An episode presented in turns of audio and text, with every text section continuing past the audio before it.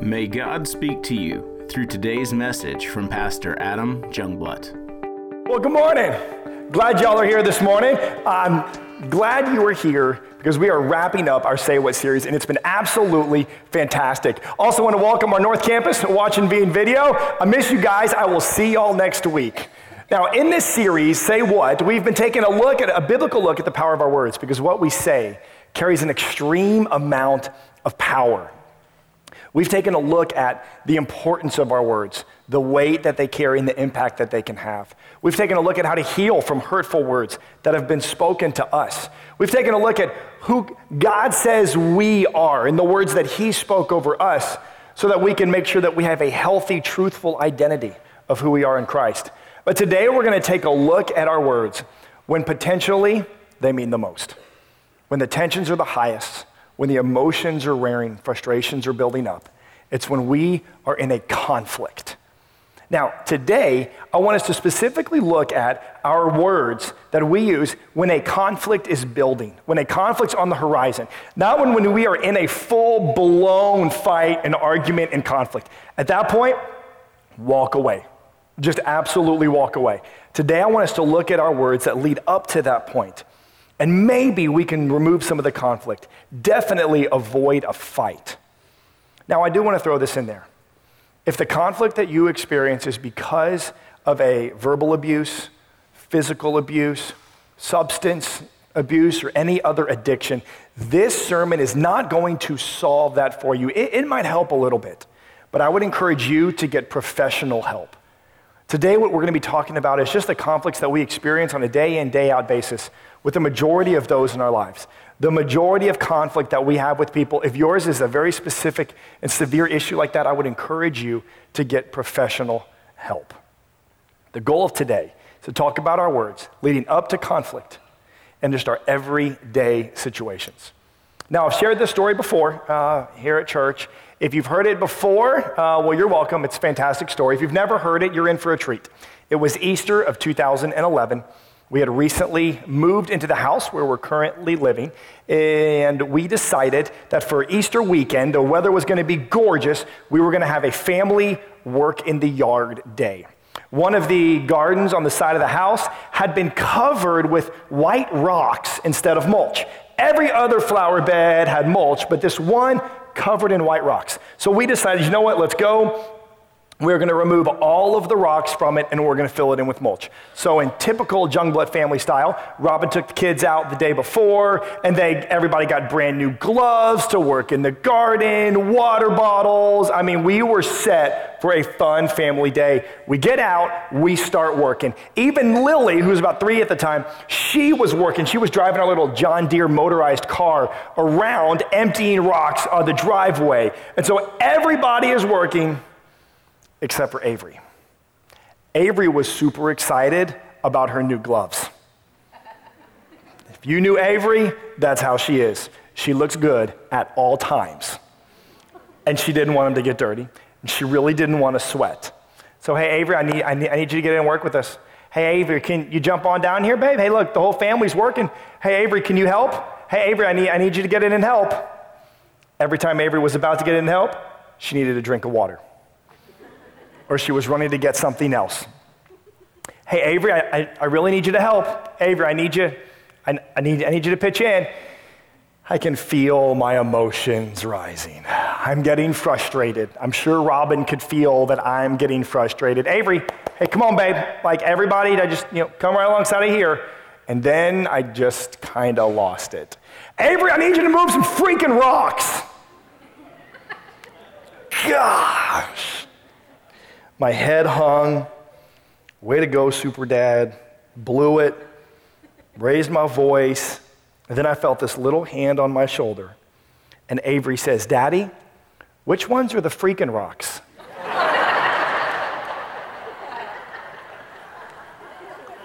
yeah, I know.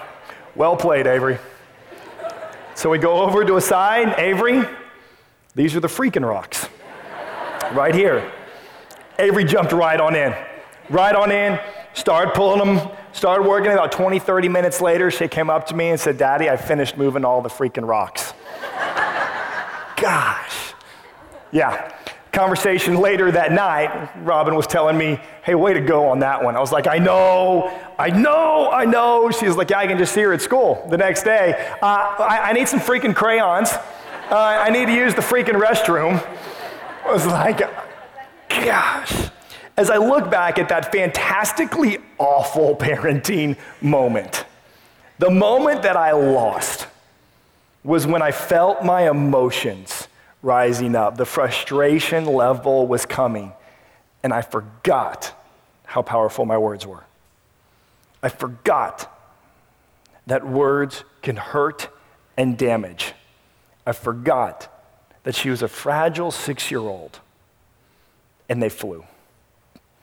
That was the moment that I lost. That's the moment that we're talking about today.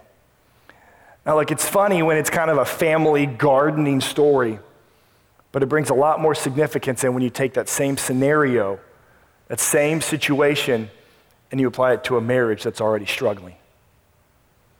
When you apply that same idea and that same situation and emotions in a relationship with parents and kids, when teenage years are hitting and emotions are high as they are.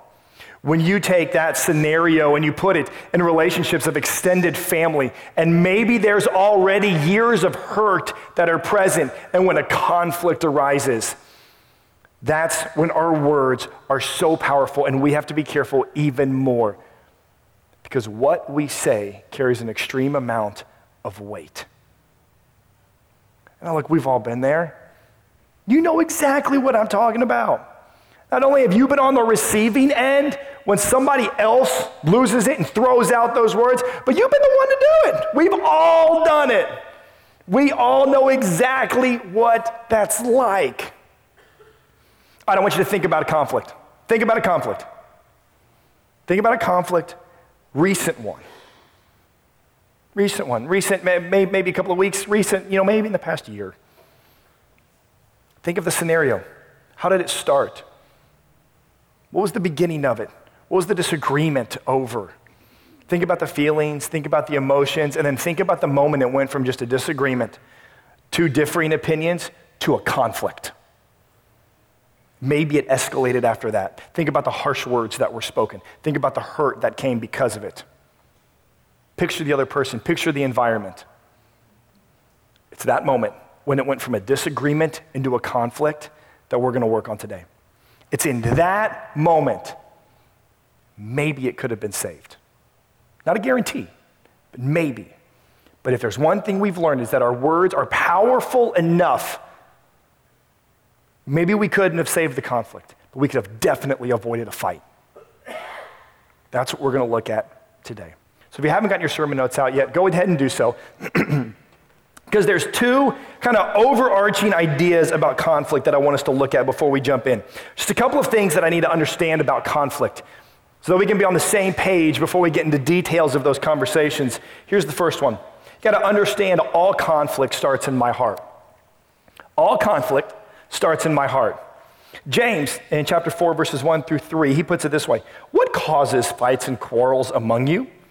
Don't they come from your desires that battle within you? I want you to underline your desires that battle within you. This is crucial. You desire, but you don't have, so you kill. You covet, but you cannot get what you want, so you quarrel and fight. You do not have because you do not ask God. And when you ask, you don't receive because you ask with wrong motives, that you may spend what you get on your pleasures. See, here's the thing if you think that conflict begins when there's a disagreement with you and somebody else, you, my friend, would be wrong. James is telling us where do quarrels and fights start among you? Well, they begin with desires that battle within you. Now, this is crucial for us to understand. You see, if you just think that conflicts are just be- between you and another person, and you don't realize that conflicts are here, you're always going to be in conflict. Because what James is telling us is that conflicts that we experience externally are simply mirroring a conflict that is going on inside of us. Desires that battle within us. So, what desires is James talking about? What desires is he talking about? Specifically, he's talking about the desires of being a Christ follower and following after Christ and our sinful nature. So let me set the stage for you. When you become a Christ follower, when you commit your life to following Jesus Christ and make him your Lord and Savior, the Holy Spirit is literally deposited inside of you. The Holy Spirit's deposited inside of you. And at that moment, your sinful nature doesn't disappear. You just have the ability to overcome it. I mean, think about it. You make mistakes. You've always made mistakes. I have always made mistakes. I made mistakes before I was a Christ follower. I make mistakes after I was a Christ follower. It's those mistakes that the Bible calls sin that prevent us from having a relationship with God. It's remember there was we never felt there was victory. You never felt there was any hope. But when you became a Christ follower, all of a sudden you were given the tools to overcome those sinful desires that right versus wrong inside of us. Look, are you going to stop sinning when you become a Christ follower? No. But now you have the ability to overcome it with the promise that when you fail and you make mistakes and you sin, you're already forgiven. But we desire to follow Christ. That's what we want. And so we have this battle going on inside of us between following Christ and our sinful nature our sinful desire. Those two desires that are inside of us battle with one another. And so the conflicts that we experience in our relationships with other people mirror the conflict that we're experiencing inside. If you are going through a season in your life right now where you feel like you are in conflict with every relationship that you have, the problem is probably not with every person that you're in relationship with. It's probably something inside of here. The conflict and the battle inside of you is probably a little bit stronger than what you can handle. You have to understand that conflict starts in my heart. All right, what's the other thing? What's the other bedrock that we got to know about conflict before we get into the details? Well, here's the second. View conflict as an opportunity to restore unity. View conflict as an opportunity to restore unity. Paul writes in 1 Corinthians chapter 1 verse 10, I appeal to you brothers in the name of our Lord Jesus Christ, that all of you agree with one another so that there may be no divisions among you, and that you may be perfectly united in mind and thought. You need to change your view of conflict. Conflict in and of itself is not a bad thing. But yet that's often how you view it. You often view it as you've got conflict and so you run away from it. You got conflict so you avoid it. No. At its basic level, let's just look at conflict. All conflict is, is a disagreement between two people. Somebody's on one page and somebody else is on the other. That's it. That, that is all at the basic level what a conflict is. You're on one page and somebody else is on another. What Paul is telling us here is that be in agreement with one another so there may be no divisions. You see, the idea that Paul is telling them, Paul is telling them as a church, here's what you've got to do. Every time there is conflict, it is revealing a division in your relationships. Every time a division comes up, you got to take care of it. Every time that you're in conflict with somebody, all it is is a sign as you're on one page and they're on another. You are in division.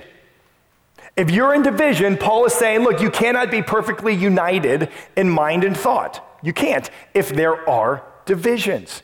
So agree with everybody. If you view conflict as an opportunity, as an opportunity and not something to run away from, if you view it as an opportunity to restore unity, what you're going to find is that you will begin to have less conflict in your life. Look, Avery and I, we were on different pages. I wanted family, work hard in the yard day. Avery wanted to check out my new gloves. We were in conflict. We were just on different pages. That's it. That's all it was. There was a division among us. We were not in perfect unity. Paul is saying, make sure that doesn't happen. When there is conflict, you're on different pages. Use conflict as an opportunity to restore unity. Now, If you have read any marriage book, you will find that they all say that finances are the number one source of arguments and disagreements. And the reason they know that is because they're married. when you have an argument over finances in your marriage, all it shows is that you're on different pages. That's it. You're on different pages. And when you're on different pages and you're not in agreement, the table is set for conflict. Let's say, for example, an additional $500 rolls into your family. You're thinking, God, how can there be conflict over an additional $500? Oh, trust me, there will be. Because if you're not on the same page with spending, table is set. Remember for conflict. One person in the relationship wants to go spend it because there's a couple of things that need to be purchased in the house, and the other person wants to save it. There's a division. You're not on the same page. Now there's conflict. The conversation can be let's focus on restoring unity and get on the same page, or it can go the ways of, well, you're irresponsible with your money. You don't want to save. All you want to do is just spend it. I'm trying to think of the future. And a fight is on. Over 500 extra dollars. Look, you've got to be on the same page. All conflict is. It is showing you where there are divisions. And if you view it as an opportunity to restore unity, you're going to have less conflict. Now, look, issues are going to come up because maybe for spending, somebody wants to spend it one way, somebody wants to spend it another, but you're starting on the same page. You're starting together. I mean, what would it be like if in all your relationships you're on the same page with everybody? If you're on the same page with everybody that you work with, everybody in the office shows up and everybody's on the same page together, what would that do? What would it look like if you and your boss and your coworkers were on the same page? What would it look like if you and your spouse were on the same page? Your parents are on the same page. You and your kids are on the same page. What would that begin to look like? I mean, think about it in your marriage. You'd be on the same page with your scheduling, how you raise kids, your finances, number of date nights, how to handle in laws, amount of sex you're going to have each week. Look, if you're on the same page with that, all of a sudden your marriage sure did get a lot better. And you're on the same page. That's the idea. Okay, so those are the two things that we got to understand about conflict. So now let's get into the details. When conflict begins to arise, how do I use my words to avoid a fight? Well, here's the first one. Number one, don't talk, listen intently. James 1:19 says, My dear brothers and sisters, take note of this. Everyone should be quick to listen, slow to speak. Underline those six words for me. Quick to listen, slow to speak, and slow to become angry. Because human anger does not produce the righteousness that God desires one of my hobbies that I have, I, I love to hunt. It's just, it's a lot of fun. Um, I enjoy it. I love going into nature. I'm, it's something that I enjoy doing. I got a chance to do it with my dad, do it with my father in law. It's something I want to pass on and do with my kids. But when I come home from a hunting trip and I bring my guns back into the house, I always have this fear. I bring my guns in the house and I have this fear of what if something horrible happens? What, what, what if one of the kids gets a hold of one of my guns? What if something falls? What, it's just that horrible scenario of a very much a worst case scenario. And it scares me. So here's what I do I take my guns and my ammo and I store them in two completely different locations. And then, not only do I lock both of them up, when I go to lock my guns up, I don't just put them on safety, I literally take apart the gun. I remove the bolt, I remove the firing pin, I remove the trigger, I remove everything I possibly can from the gun. So it is literally impossible to fire. And if that's all taken care of, I know that it is impossible for a worst case scenario to happen. When you are in a conflict, do you want to know the best way to make sure it is impossible for your words to hurt and to fly out of your mouth? Shut your mouth. Stop talking. No, stop talking. Stop. Stop, talking. Shh, shh. Done. It's impossible for your words to hurt somebody else if your mouth is sealed shut. Shut your mouth. Problem solved. You're not going to hurt people with your words. It's true. But what do you do? Look, James says, listen. But not just listen, you have to listen intently because there's a couple of cues that you're listening for. You're listening for where is the division? Where is where are you and what page are they on? Why is this so important to them? Where are their hurt feelings? You have to be listening for cues because how are you going to get on the same page? What's going to be a win win? Is this the issue they're upset about, or maybe is it another issue, something else? You've got to be listening intently. You cannot be listening thinking, ooh, what's my rebuttal going to be for that next, you know, comment? No. No. View conflict as an opportunity to restore unity. How do you restore unity? You have to listen. You have to listen. If you're not listening, there is no way you will know how to restore unity. But after you've listened for a while and you know these cues, you're going to have to talk. You're going to have to talk. So, number two, speak gently. Speak gently. Proverbs 15, verse 1. A gentle answer turns away wrath, but a harsh word stirs up anger. It works. Y'all all jumped. Totally. It works. Harsh word stirs up anger. It's absolutely true. Harsh words stir up anger. Gentle answers turn away wrath. Now get this. If you're listening intently, if you're listening intently, you have shut your mouth. Now it's your turn to talk. You're viewing conflict as an opportunity to restore unity. When you go to talk, gentle voice. Because a gentle voice turns away wrath. Think about it for a second. Can you have unity in a relationship where wrath is present? No, it's impossible.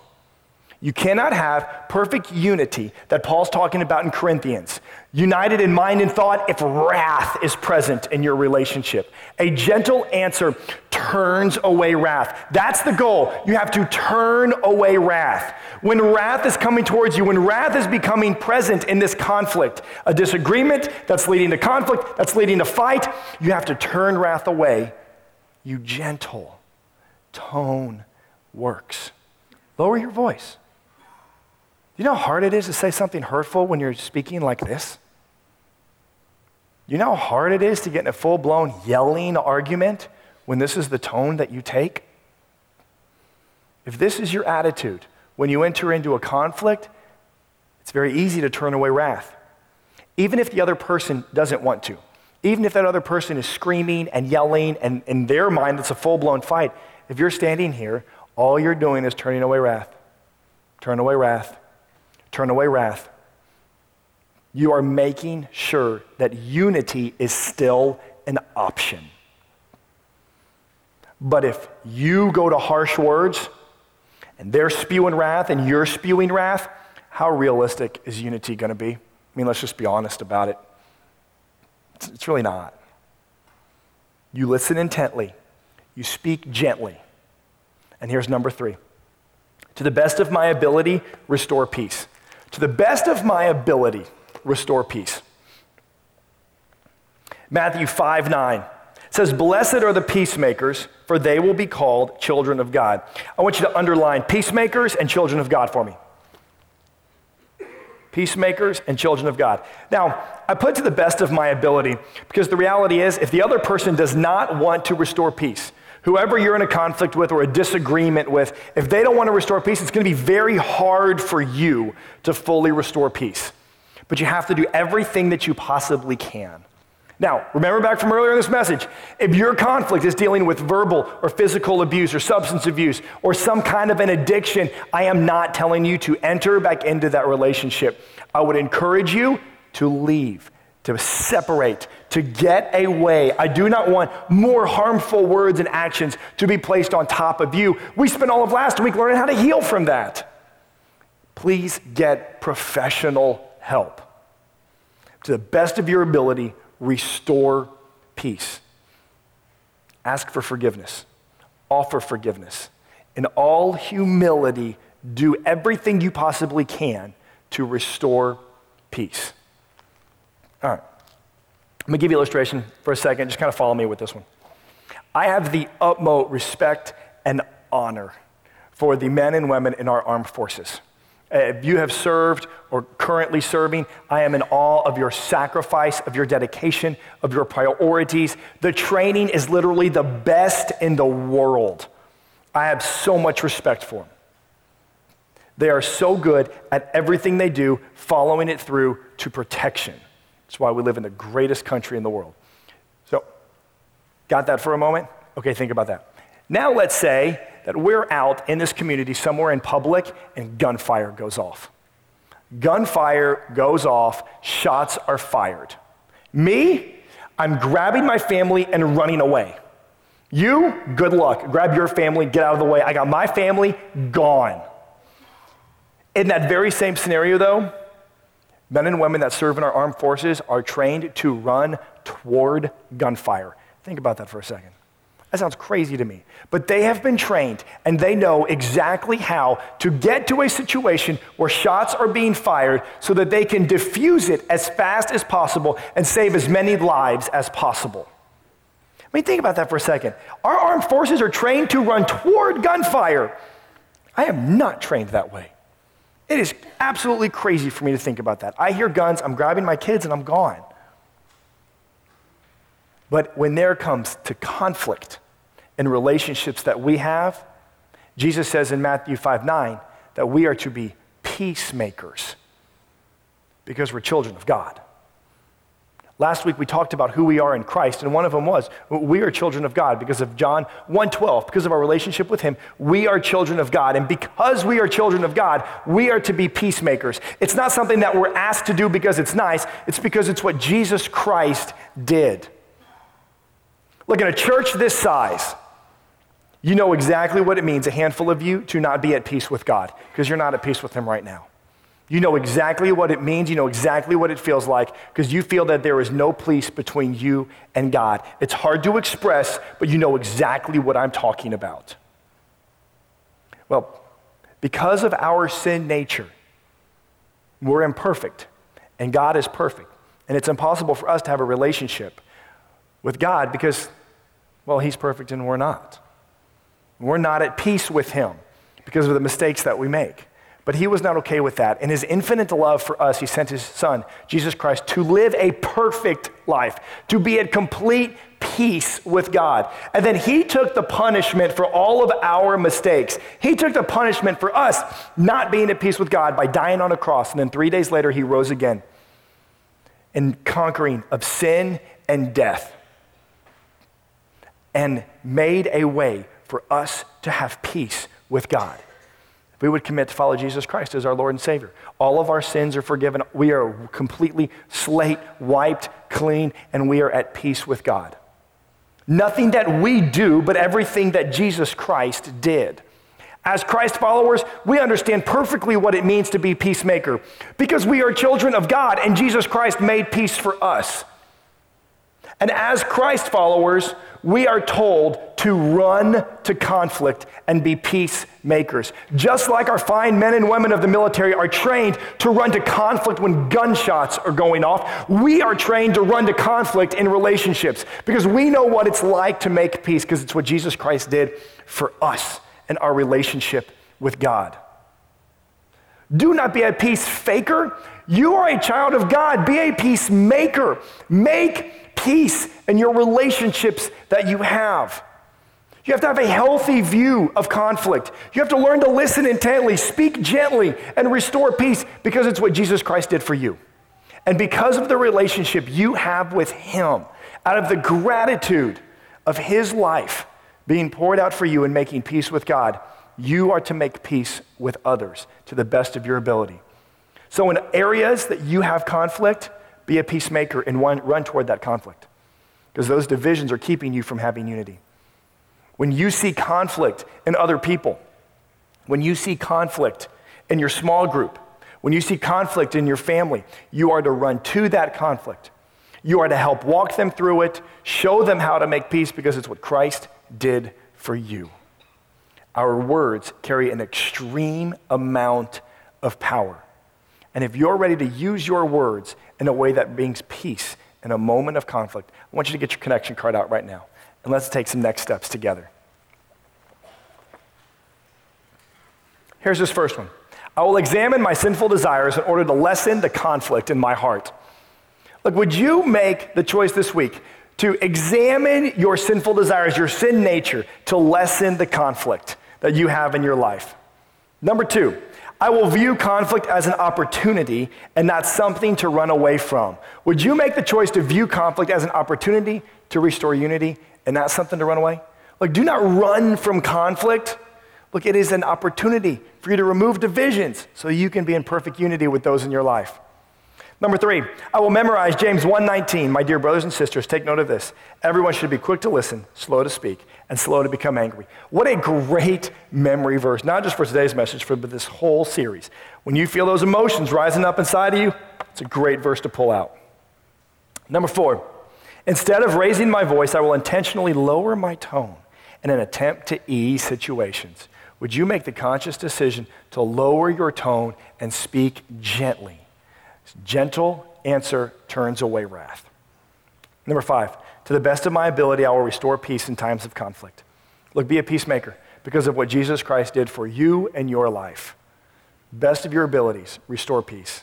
And number six, I will pray the prayer to become a Christ follower today for the first time in my life.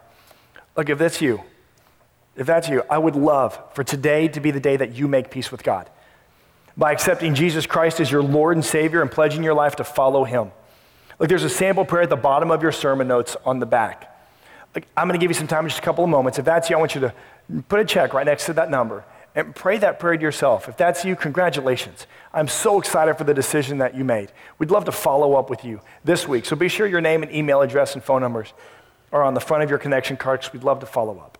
But right now, no matter what next step you want to take, I want to give all of us a chance to pray and ask God for the strength to follow through with next steps this week. So, would you bow your head and pray silently with me for the next few moments?